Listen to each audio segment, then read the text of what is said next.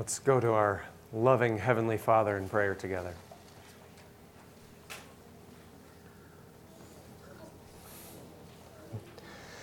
God, what a joy it is to be with these people today. I pray, God, that you would give us all eyes to see, to see your beauty today. Give us a vision of the glorious Savior, our Savior Jesus Christ.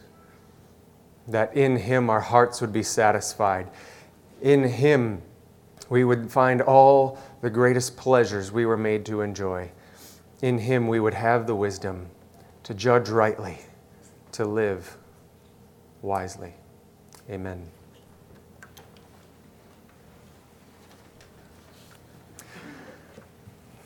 What is the most popular Bible verse in our country?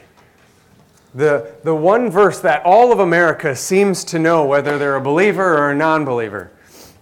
It's this one verse that many people think summarizes the entire Bible. Even non believers point to this verse as a great nugget of wisdom and truth. Entire churches and ministries built on the foundation of this one verse. No, it's not John 3:16, for God so loved the world he gave his only son. How I wish we could all unify around that truth. Instead, I'm talking about Matthew 7 verse 1. Do not judge lest you be judged. In our postmodern, relativistic, individualistic, follow your heart culture, the highest virtue is don't judge me. The greatest crime that you can, commit in our society is making someone feel bad. You're not allowed to look at someone's life and the decisions they make and make any judgments about their behavior. This really doesn't make any sense. This whole concept of modern tolerance is quite self contradictory. How can everybody be right at the same time? How can you have two completely opposing ideas? And both of them be affirmed as true. And you can't really say that there's no such thing as an absolute standard of judgment, because by saying that, you're making an absolute judgment. So, this whole system that we're living in collapses upon itself. But not only is the concept of not judging at all completely unsustainable, it's quite unbiblical as well. People cling to this verse don't judge, or you too will be judged, as the foundation of their system, but the verse actually means quite the opposite of what they are hoping it does. So let's try to straighten out our understanding of this text together. In Matthew chapter 7, we'll read verses 1 through 6. Matthew 7, verses 1 through 6. Everyone already must have their Bibles turned to it because I don't hear pages flipping. Matthew 7, 1 through 6. Judge not that you be not judged. For with the judgment you pronounce, you will be judged. And with the measure that you use, it will be measured to you. Why do you see the speck that is in your brother's eye, but do not notice the log that is in your own eye? Or how can you say to your brother, Let me take the speck out of your eye? When there is a log in your own eye. You hypocrite! First take the log out of your own eye, and then you will see clearly to take the speck out of your brother's eye. Do not give to dogs what is holy. And do not throw your pearls before pigs, lest they trample them underfoot and turn to attack you. This is the word of the Lord. Thanks be to God. So let's just get it out of the way right up front. This verse is not an endorsement of our culture's postmodern flavor of tolerance, which says that you can't judge anyone else because what's true for them is true for them, whether it's true for you or not. I can't believe I even said that. So many people read this text and hear, don't judge, or you're going to get judged yourself. As if to say, if you avoid judging other people, then you will avoid judgment in your life. But think about the context of the Sermon on the Mount. Jesus has just spent two chapters expounding on the law. about the certainty and extent of God's perfect justice. Chapter 6 was all about hypocrisy and how the hypocrites will be exposed. And Jesus says the primary way of confronting and correcting such hypocrisy is to keep your eyes on Christ, on the perfection of God, the one who sees everything that's done in secret. So let's be clear everyone is going to stand before God's throne and give an account for every word spoken, every thought that passes through your mind, every action. There's no avoiding it. There's no avoiding God's judgment, even if you are the most unjudgy person in the world. Quite the opposite of our culture's relativistic understanding of this text. The point of Matthew 7, verse 1, is to reset our eyes on the coming judgment. To be sure our hearts are right with God before we think we can ever correct someone else's life. So, this isn't really a command not to judge at all, it's a command to judge according to God's wisdom, with eyes and heart set on God's perfect righteousness. So, our main idea for today's message is wise judgment is only possible with eyes set upon the wise judge. Wise judgment is only possible with eyes set upon the wise judge. We'll break this text into three parts to focus on that main idea. First, in verses 1 and 2, we take a look at motives for judgment. What are our motives when we seek to correct other people? And then, in verses 3 through 5, we'll determine whether we even have appropriate sight to see correctly into someone else's life. And then finally, verse 6 ask if we have the authority to make such judgments. So, our three parts are correct motives for judgment, then correct sight for judgment, and then correct authority for judgment. So, let's go back to the text in verses 1 and 2. Judge not that you be not judged. For with the judgment you pronounce, you will be judged. And with the measure you use, it will be measured to you. So, what does it mean to judge? Well, we humans make judgments all the time. That's what we do, it's part of how God made us. Another w- way to speak of judging is to make decisions, to discern, to choose, to decide or determine or come to a conclusion. We are rational, logical beings made to examine the world, look all around us, and then come to a conclusion with the information that we perceive. And we're moral beings with an internal sense of right and wrong, helping guide us, a conscience given to us to guide us through this life, making wise judgments. Additionally, God made us to have dominion over all the earth he put humanity in charge over everything, which requires us to judge what's good and what's bad. Judging is a part of what it means to be human. And some of the verses that are to follow verse 1 suggest that we are going to come to some conclusions about right and wrong, about who's a hypocrite and a dog and a pig. So it doesn't really make any sense to say that Jesus is commanding us not to judge at all so, if, but if that's the case, then what is he commanding here? Well, as he has done so far in the first couple of chapters of his sermon, he's applying the law of the Old Testament to the heart of his hearers. He's addressing the motives behind judgment. So, the law that he might have in mind right now is Leviticus 19, verse 35 which uses the exact same language of judgment and measures. But the context of that, the imagery of that law is the marketplace, where someone has a table set out with all of their goods, and on their table they have a scale. And someone comes up and says, Well, I would like to buy two grams of oil, assuming they used the international system of measurement. And so you put some oil on one side of the scale and you put the two gram weight on the other side to measure out how much oil you have.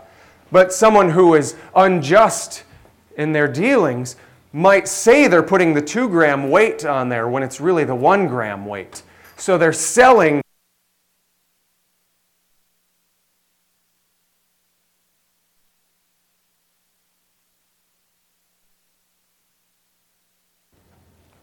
we're good. I have magic powers, I guess.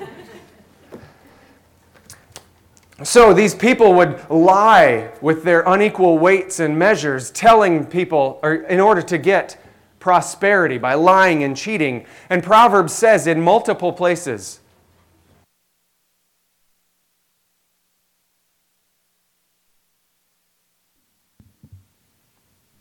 These unequal weights and measures, these unjust scales, are an abomination to the Lord.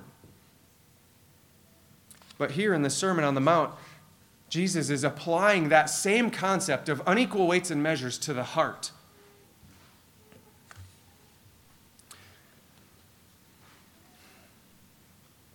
He's commanding us not to heap judgment upon others with an unequal expectation on other people. The Pharisees were experts at this. They really knew their law well, and they would go around thinking to themselves, oh, that person is breaking that law, and that person is breaking that law never once considering their own stand before God's throne.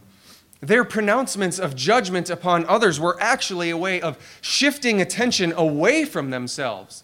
They would hold up the mirror of the law, facing away. Look at yourself in the mirror of God's judgment, in the mirror of God's law, without ever actually turning it around upon themselves. So, verse 1 could be paraphrased don't judge others in order to keep the eyes of judgment away from yourself. I think that the NIV translation is a little unfortunate and lends to our cultural misunderstanding. The NIV says, Do not judge, or you too will be judged, suggesting that all judgment is bad and our own judgment is the ground for someone else's judgment, or for our judgment. Our judgment of others is the ground for judgment against us. But that's not what Jesus is saying. The way the words are constructed actually suggests a negative purpose. Say, don't judge in order to not get judged yourself, because eventually the mirror of the law will be turned back against you. There is no hiding from God's judgment. We're all guilty in some way or another of this blame shifting.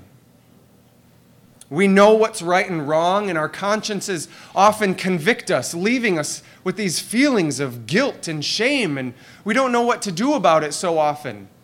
And our natural tendency then is to start pointing out the fault of others. We deflect the shame to others, projecting our own fears and insecurities upon others, holding them to a higher standard than we hold ourselves to, getting angry that they aren't doing their work because we it makes us feel better about our own lack of holiness.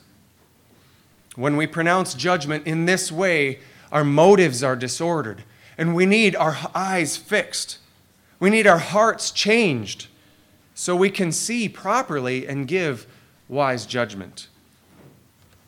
So that's the emphasis of the second part in verses 3 through 5. Let's look at those again. Why do you see the speck that's in your brother's eye? and do not notice the log that is in your own eye? Or how do you say to your brother, Let me take that speck out of your eye, when there is a log in your own eye?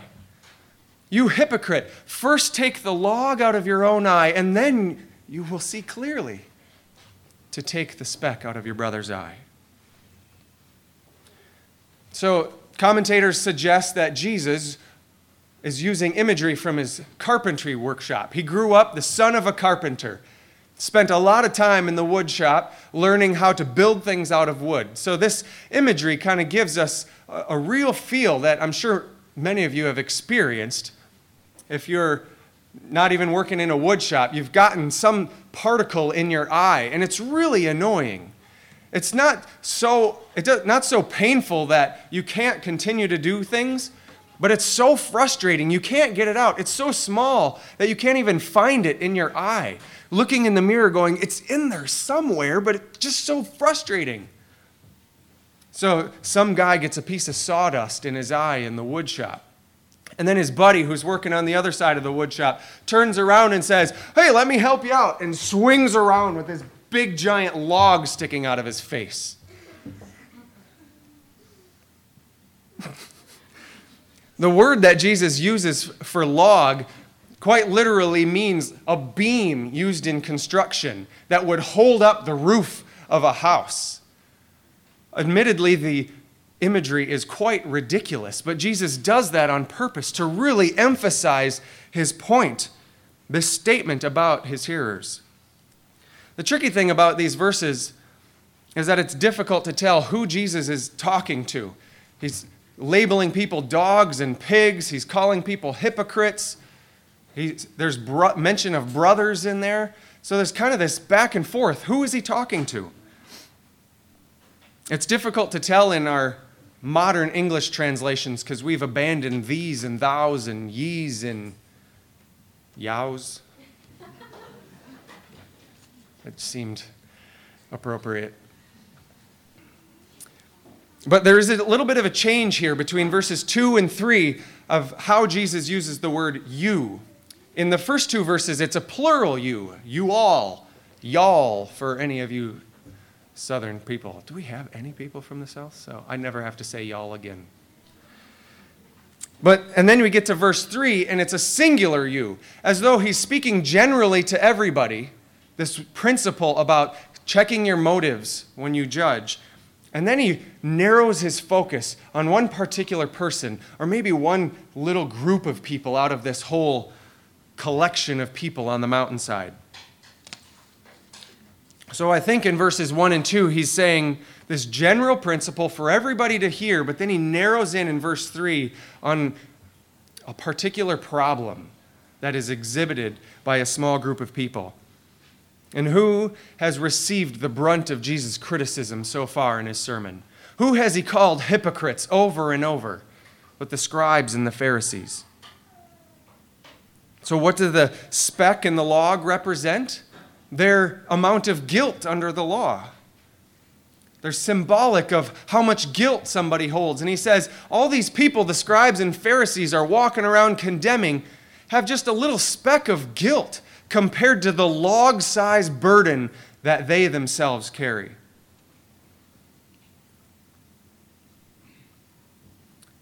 They have this habit of walking around pointing out the guilt of others so that nobody will notice how guilty they themselves are.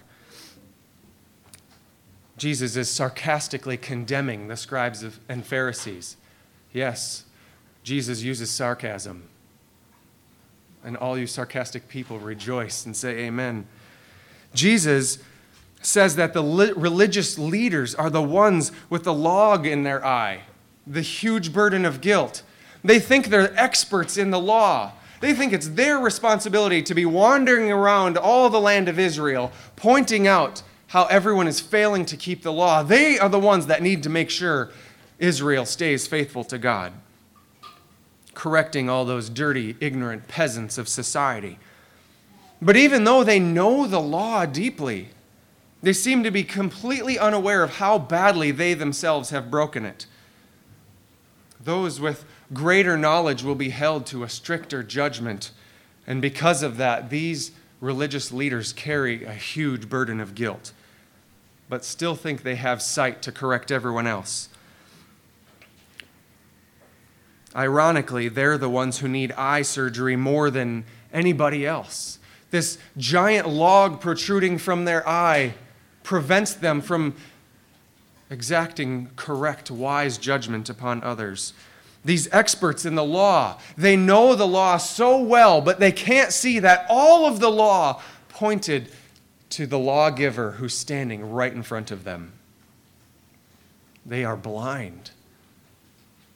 Which is where, what Jesus said over and over in the last chapter, reminding us of this sight imagery. Where what we gaze upon reveals what our hearts treasure. He told us to keep our eyes on the heavenly treasure, seek first the kingdom of God and his righteousness. Yet, in our natural state, we are born blind with a log sticking out of our face. We need eye surgery just as much as the scribes and Pharisees do. Before we're ever able to correct anybody else's life, we need to get right before God and have Him remove our own blindness. Before we can judge the actions of others, we must first realize that we ourselves stand under the judgment of God. Guilty sinners condemned for our own breaking of the law. Can you imagine some guilty criminal standing in a courtroom who has just received his sentence for some heinous, wicked crimes? The evidence is clear. He is guilty. And the judge gives him one last word before he's taken off to prison. And he starts turning around and pointing out all the misdemeanor infractions of everyone in the room speeding ticket, failure to renew your tabs, jaywalker. It's just ridiculous that this guy who is a murderer would say such things, that he has any authority to say such things. And that's what it's like when we walk around pointing out the faults of others when we ourselves aren't right with God. So Jesus says, first, get right with God. Repent of those sins. Get right with Him by trusting in Christ, the only person who never sinned, who deserves no judgment. But He took all of that condemnation upon Himself for those who trust in Him. And then when he died on the cross and rose from the grave, now he stands in authority as king over all the world, in judgment over everybody. But he also does this really incredible thing, as we'll find out later in the book of Matthew. He makes us his legal representatives here on earth, which leads us into our final point having correct authority for judgment. Look back at verse 6. Do not give to dogs what is holy, and do not throw your pearls before pigs, lest they trample them underfoot and turn to attack you. So, with verse 6, we have this switch back from the singular you to the plural you, suggesting that Jesus has turned his attention off of the Pharisees themselves and back to all of his disciples following him. It seems at first like he's not that this is a whole new idea, that this is disconnected from verses 1 to 5. What do dogs and pigs and holy pearls have to do with judgment? But I think the shift in audience gives us a little clue that he has switched from condemning the scribes and Pharisees to warning his disciples about their stolen authority. Dogs and pigs were the most unclean animals in Israel. The Old Testament law said that pigs were so unclean, they dig in the dirt, but not just unclean because they're dirty, but because they represent sin. You shouldn't touch them, you shouldn't eat them. And then there's dogs, they just wander around the streets, eating trash, scavenging for food from the filth on the ground. And Jesus now says that the religious leaders who think themselves so pure and holy, the only ones who can enter into God's presence because they are the clean ones, he says they are the dirtiest of all dogs and pigs because of their sin. But what is the holy pearl then that we shouldn't give to these dogs and pigs? Well, most commentators would suggest that it's the pearl of the gospel. We have this beautiful truth in the gospel, and don't give it to such stubborn people, such spiteful people who are only going to take it and laugh at you and spit in your face, mocking you for your faith in a crucified Savior. These commentators recall Jesus sending his disciples out into the villages around Judea, saying, Go and preach the good news to them, and if they welcome you, stay there and teach what I have taught you. And if they don't want you, then shake the dust off your feet and move on to a new city. So don't throw the pearl to them if they don't want it. That kind of makes sense. It's good wisdom, I think, for us. Don't waste all your time arguing with bitter people. But I don't think that fits the context of the passage very well. This whole time, Jesus has been expounding on the law of his kingdom on correct authority in his kingdom. He's been confronting the hypocrisy of the religious leaders who think that they ought to be revered as so holy and powerful. But I think Jesus is telling them don't give them what they have come for, don't revere them, don't respect them. Instead of the gospel, I think the holy pearls here are authority in the kingdom of God. From the beginning of this gospel, Matthew has been saying, Jesus is the rightful king, the rightful ruler. He has all authority in Israel. He is the one who rules over the kingdom, not these guys. They have taken the law and used it for their own gain and abused the people of the kingdom. Don't submit to that anymore. Don't give these dogs the beauty of your submission, the, the gentleness of your heart, the humble attitude of godliness that you have in you. The only other place in the New Testament that mentions a pearl at all is just a few chapters later in Matthew 13, where Jesus gives all the kingdom parables. In verse 45 and 46, he says, The kingdom of heaven is like a merchant in search of fine pearls. On finding one pearl of great value, he went and sold all that he had and bought it. So Jesus says the pearl is the kingdom of God. It's so valuable that we would give everything in this life. We would sell it all. We would give it all up in order to obtain citizenship in his kingdom. And so I think in verse 6 here, the pearl thrown to the Pharisaical pigs is authority in the kingdom of heaven. Jesus lambasts the Pharisees for their blind judgment and he warns now his disciples don't submit to them, don't give them the reverence they so hunger for. It just legitimizes it and their stolen authority, and they're going to turn around and use it against you.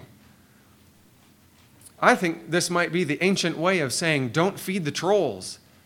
If anyone's ever spent some time on the internet, on a Facebook comment thread or blog, you see these internet trolls who show up wanting to show everybody how right they are and how smart they are and how wrong everyone else is.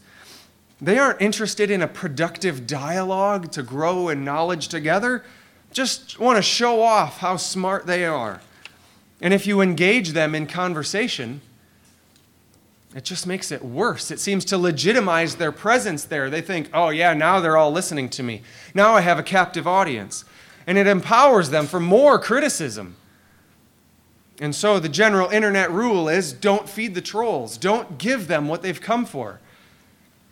If you don't engage with them, then they'll go away. And so Jesus warns his disciples don't trust these religious rulers and their teaching. Theirs is a stolen authority and a broken teaching. If you submit to them, it's going to hurt you more. Instead, throughout the book of Matthew, Jesus reveals a whole new authority structure that is for our good. Right at the end of the entire Gospel of Matthew, Matthew ch- chapter 28, he says, All authority in heaven and on earth has been given to me, suggesting we can trust him. What a joy to give our allegiance to him. But then what does he do? He says, Go, I will be with you. He gives the authority to us to judge the earth. In Matthew chapter 16 and chapter 18, he gives the keys of the kingdom to, to the church. He gives the authority to judge who is a member of the kingdom of God to the body of Christ. So we, the church, Jesus' disciples, are handed this incredible authority to judge the world, but we must always do it with an eye to the just judge of all the world. Only with our eyes on Him, set in proper authority, under His authority, will we have a respect for the authority we've been given and a respect for the people who are under our care. And so we see that quite opposite of what our culture believes. We should judge. We are commanded to judge, but we should be careful to decide what is right and wrong, to decide what's best for our lives and help others find the righteousness of God in Christ. But it's really important to do so very carefully in order to become avoid becoming judgmental trolls instead of wise holders of the keys of the kingdom. So Matthew 7 gives us these three principles for exercising this authority. In verses 1 and 2, he reminds us to check our motives for judging others. Ask yourself why you feel the need to point out the faults in somebody else. Why do you get so angry with other people? Why do they frustrate you so much and cause you to constantly offer your criticism? Perhaps it has nothing to do with their faults and much more to do with your own sense of guilt and shame before a holy God. If that's the case, we need to get right with God first. Be sure that your reasons for judging others are truly pure and not just covering faults in your own life. Second, let's from verses 3, and 3 through 5, we see that we should examine our own hearts then. Are there things in your own life that you need to deal with before you try to deal with things in someone else's life? Are there attitudes and behaviors in your life that are so obvious to other people that would disqualify you from being careful with the heart of somebody else? In so many ways, people hate our judgments of them, not simply because our judgments are right and it hurts them, but because sometimes we're judgmental jerks about it. Or we look like hypocrites, always with eyes on other people and never turning the mirror of the law on ourselves. So we need to get right with God, be honest with our guilt and our shame, and take it to God and seek forgiveness in Christ, and then we'll be more persuasive in our judgments. And finally, remember where your authority to judge comes from in the first place. Jesus Christ is king over all, He is judge over all. We will all stand in judgment before Him, and we must remember that before we can ever judge anyone else. We need to ask where, whether He's given us authority to judge somebody else anyway. It's not our job to be walking around and confront everybody who is in our path as though it's our responsibility to fix every error in society. There are different spheres of authority that God has placed us in, sometimes on top of that authority, sometimes underneath it. Parents and children, pastors and churches, teachers and students, bosses and employers, governments and citizens. When we show that we have proper respect for other people's authority and we humbly show our subordination to Christ in our own lives, then we'll be more effective in wise judgment. So remember when you hear, do not judge, don't judge that you be not judged. When you hear Matthew 7 1, remember to keep your eyes on Christ. Seek first his kingdom and his righteousness. Remember that you too will stand in judgment, and then you will be able to judge wisely with the wisdom of God. Let's pray.